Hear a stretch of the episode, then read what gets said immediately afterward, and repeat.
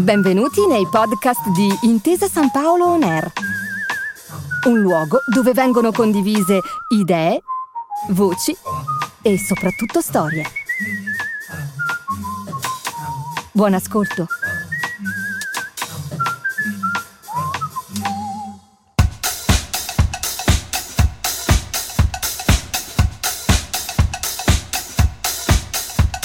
È la racchetta che sceglie il suo mago, signor Potter, non viceversa. Tuk tuk swish! La storia del tennis che delle racchette ha fatto leggenda è un concentrato di rivoluzioni copernicane, di ribaltamenti e di scoperte che dalla seconda metà dell'Ottocento a oggi hanno dato forma allo sport che amiamo. Grandi uomini e grandi donne, con la capacità innata di dare un contorno alle proprie idee di metterle a terra, proprio vicino alla linea, come un dritto vincente. In collaborazione con il Museo della Racchetta, questo è Tuk Tuk Swish, il podcast che d'ogni racchetta ha fatto un racconto.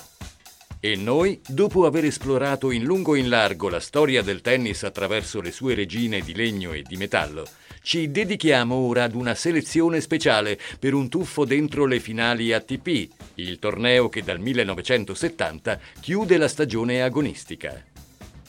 Per celebrare l'appuntamento 2022, ospitato al Pala Alpi Tour di Torino, racconteremo otto campioni che ne sono stati protagonisti in passato, uno al giorno, senza dimenticarci mai, ovviamente, anche delle loro racchette. Ecco Tuk Tuk Swish! E questo è l'invincibile 17, Vitas Gerolaitis.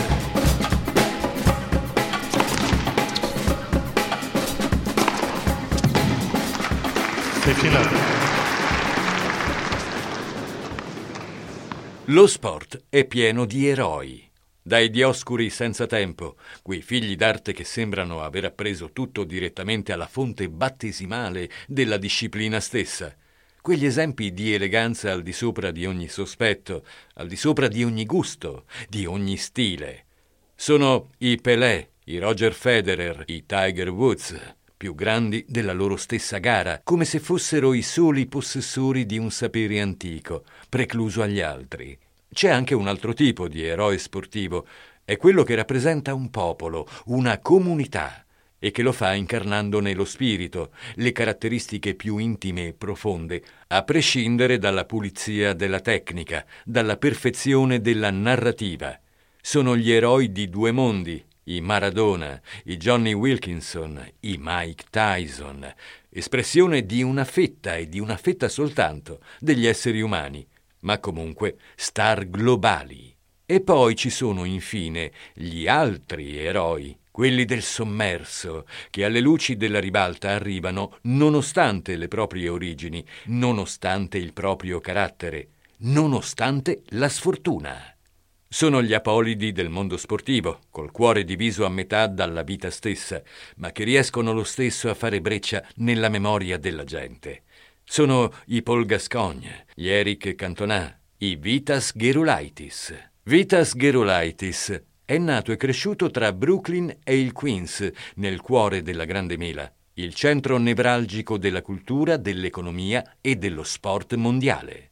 New York, luci e storia, racconto e favola per questo uomo, figlio di una coppia di tennisti lituani che avevano scelto gli Stati Uniti per fuggire al grigiore del blocco sovietico degli anni 50 e 60. Maestro del serve and volley, la tecnica di servire forte e correre subito sotto rete, Vitas era presto diventato un atleta di alto livello, facilmente riconoscibile dal pubblico grazie anche al suo carattere esuberante e guascone.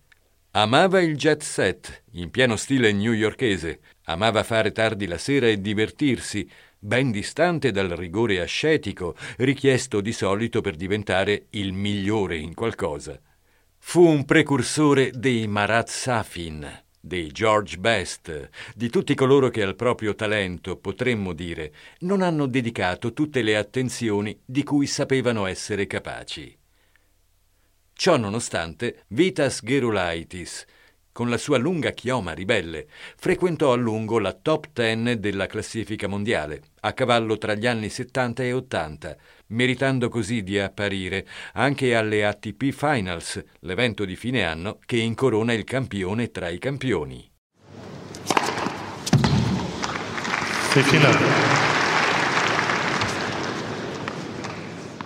La sola vera colpa, se così si può dire, di Vitas fu quella di vivere l'epoca d'oro del tennis maschile, quella di Jimmy Connors, di Bjorn Borg, di Ivan Lendl e di John McEnroe.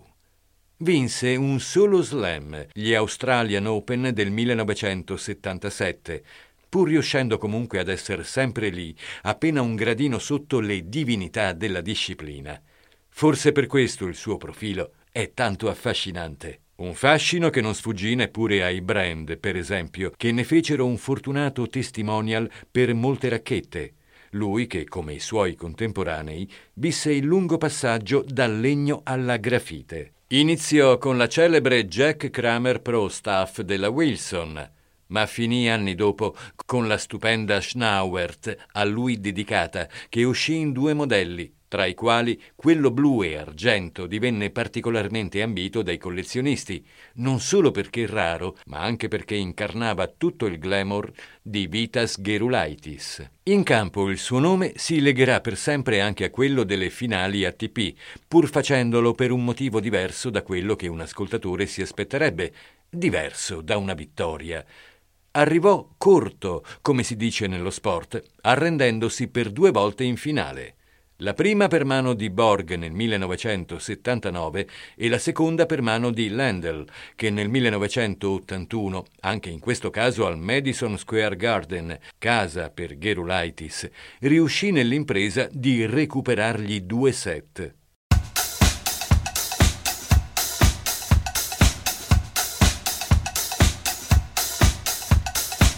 Nel 1979 però, più che la sconfitta nell'atto conclusivo, passò alla storia la sua conferenza stampa post semifinale, durante la quale era riuscito per la prima volta in carriera a battere Jimmy Connors, la sua bestia nera, dopo la bellezza di 16 sconfitte consecutive. Presentatosi in sala stampa e dimostrando ancora una volta il suo irresistibile fascino guascone, disse che sia di lezione a tutti, nessuno batte Vitas Gerulaitis per 17 volte di fila.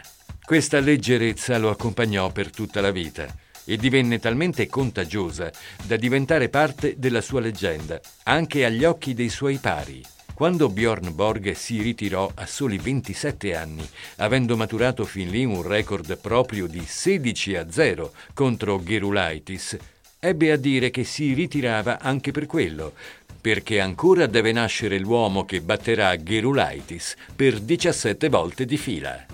Testamento di un campione che ci ha lasciati troppo presto, a soli 40 anni, per un tragico incidente, ma che pur non vincendo mai le finals, non ha vissuto all'ombra dei grandi del suo tempo, ma a fianco e sempre con il sorriso sulle labbra.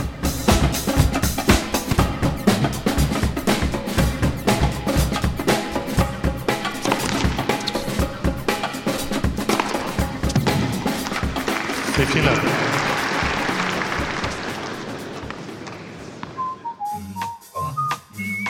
Grazie per aver ascoltato i podcast di Intesa San Paolo On Air. Al prossimo episodio.